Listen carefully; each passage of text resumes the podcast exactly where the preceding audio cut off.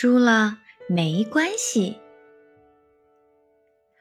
从前有一匹红色的小马，它的名字叫布瓦。布瓦和爸爸妈妈一起生活在美丽辽阔的大草原上。布瓦天生喜欢奔跑，刚学会走路的时候，他就开始奔跑啦。布瓦在草原上一点一点的长大，跑得也越来越快。爸爸妈妈和周围的邻居们经常夸赞布瓦：“哇，看看布瓦，多棒的小伙子！”妈妈也说：“是啊，我们布瓦跑起来像风一样快。”狐狸大叔和鹅大婶儿给布娃比了一个大大的赞。就是没有谁能比布瓦跑得更快了。布瓦听了大家的夸奖，特别高兴，他也在心里偷偷的夸自己：“我可真棒！”哈哈。这一天，草原上要举行一场马拉松比赛，所有的奔跑高手们都跃跃欲试，想要赢得比赛。布瓦当然也参加啦。只见袋鼠大哥攥紧了拳头，骄傲地说：“看我腿上的肌肉多健壮，肯定能拿第一名。”兔子在一旁才不服气呢，它原地转了转圈，骄傲地说：“我们兔子是动作最灵活的，行动迅速，冠军非我莫属。”大家讨论的热火朝天。布瓦虽然什么也没说，但是他在心里想：“我是草原上跑得最快的，大家都知道，冠军一定是我的。”知道布瓦要参加比赛后，布瓦的爸爸妈妈就忙活了起来。他的爸爸一边哼着歌，一边叮叮当当的做一个小柜子。原来呀，他觉得布瓦一定能拿冠军，所以要做一个精致漂亮的小柜子，准备来放冠军的奖杯呢。布瓦的妈妈也在忙，她忙着准备各种美味佳肴。妈妈心里想：我要多做几道菜，到时候请大家都来参加布瓦的庆功宴。还有布瓦的邻居和好友们纷纷前来为他加油鼓劲儿。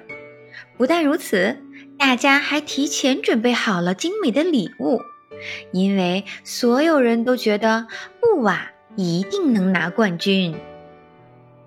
布瓦呢，他可一点儿都没放松哦，每天都在努力的做比赛前的训练。终于到比赛的日子了。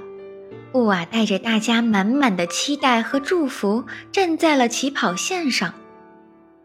砰的一声，裁判打响了比赛开始的枪声，选手们像离弦的箭一样跑了起来。布瓦的马蹄跑得飞快，他拼尽全力，越跑越快。终于，在一片呐喊和欢呼声中，比赛结束了。大家一起举办了隆重的颁奖典礼。第一名、第二名、第三名都上台领奖了，可是前三名里没有布瓦。天啊，布瓦没有拿到名次，这怎么可能呢？太让人失望了！哎，这可真是一个糟糕的消息呀！大家议论纷纷，感觉不可思议。布瓦爸爸看着精致的小柜子，生闷气。哎，布瓦真是不争气。妈妈呢，对着丰盛的饭菜，伤心的流眼泪。她心疼的想：我的布瓦真可怜。布瓦呢，他在池塘边发呆呢。他感觉又羞愧又失落，伤心的想。我连第三名都不是，我真失败呀！以后我再也不奔跑了，我根本不是这块料。就在这时，小鱼姐姐听到了布瓦的哭声，她关心地询问：“布瓦，你怎么不高兴呀？”布瓦垂头丧气地说：“唉，今天草原马拉松比赛，我连第三名都不是。”旁边的青蛙小弟听见了，跳了起来问：“那又怎样？”可是我从小就喜欢奔跑，大家都以为我会拿冠军，结果我连第三名都没有拿到。布瓦说着，委屈的眼泪都要掉下来了。路过的鸭子大婶听见了，停下脚步对布瓦说：“那有什么关系呢？一场比赛说明不了什么呀。”如果你喜欢，为什么不继续奔跑呢？但是我输了呀！布娃说着，大声的哭了起来。这时，一直在树上看着这一切的猫头鹰先生忍不住大声的说：“孩子，你不要灰心，以前我也飞得很低很慢。”可是我从来没有放弃过飞翔，因为我喜欢飞翔。虽然我现在能飞得像山一样高，像箭一样快，但是我仍然不是草原上飞得最快的。那又如何呢？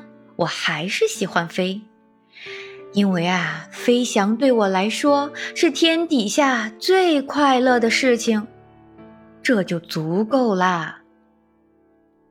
听了猫头鹰的话，布瓦忽然觉得好像没那么伤心了，但是他还是对自己没有信心。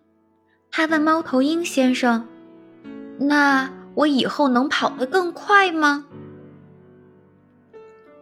猫头鹰先生飞到布瓦的身边，用翅膀温柔地抚摸布瓦的头，安慰道：“孩子，你喜欢的。”是奔跑，而不是比赛的名次，对吗？